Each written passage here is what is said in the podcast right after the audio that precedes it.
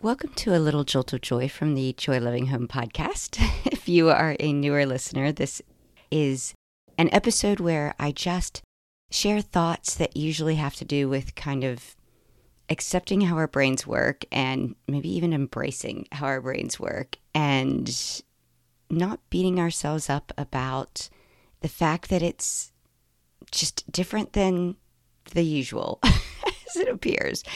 But today I had to share because I I discovered that my son, who I believe strongly also has ADHD, although we've never had him diagnosed, his friends call him cups. And I was like, what? Why cups?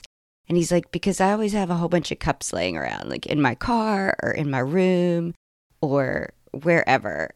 It made me kind of chuckle because as I looked around as he was telling me this in the kitchen, I could see where he had just brought a bunch down and they were sitting on the counter. And then I looked over and there was one abandoned in the living room. And then my husband walked through and he's like, Hey, did you need this coffee cup?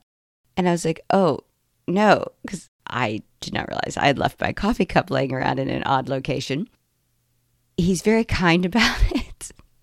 But I know this is one of those things that drives him crazy because he's a monkey brain and he's like, when you stand up to leave a location, why not look around you and just gather what's there and take it where it needs to go? Because to him, that's a very straight line between A and B.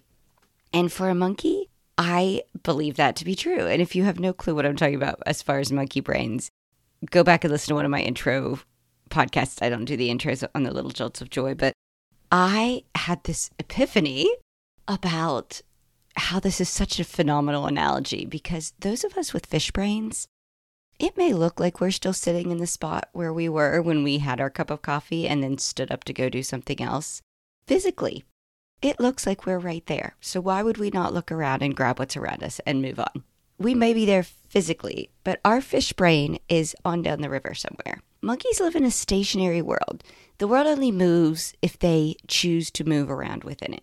As a fish running around in the ocean or in a river, the current is constantly moving us somewhere else.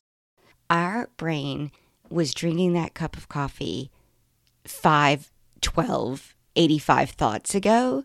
So when we stand up to move on to something else, the realization that we had a cup of coffee next to us is not in our brain.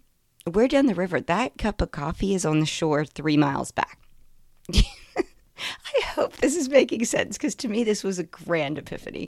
I'm just like, let's have some grace around the fact that our brain does not see it that way. We are not getting up from the spot where we were and moving on to a new task. So, transition, look around, pick up what you can, move it to the appropriate place, and then start next task. That is a very linear, stationary, monkey brained style of operating, and it sounds glorious. No offense intended to any monkey brains that might be listening to this. But if you're listening to this podcast because you're like, hey, I want to understand my husband a little more, uh, or hey, I got to understand my kid a little more, there is no ill intent in the cups being left all over creation. They're back somewhere else on the shore we have moved on. We're in a completely new location in our brain. And it does not occur to us that we were just having coffee. So the next time, fish brains that are listening, you pick up a lukewarm or cold cup of coffee that you were like, huh, I don't even remember that I was drinking this, or I had no memory of actually being right here and setting it down right here. You were in the water. You were swimming along. You've circled back now. Take care of it now it really doesn't harm anybody. This is one of those things I'll file under the category of it's not harming anybody. Is it something to make a big deal of? I don't think so.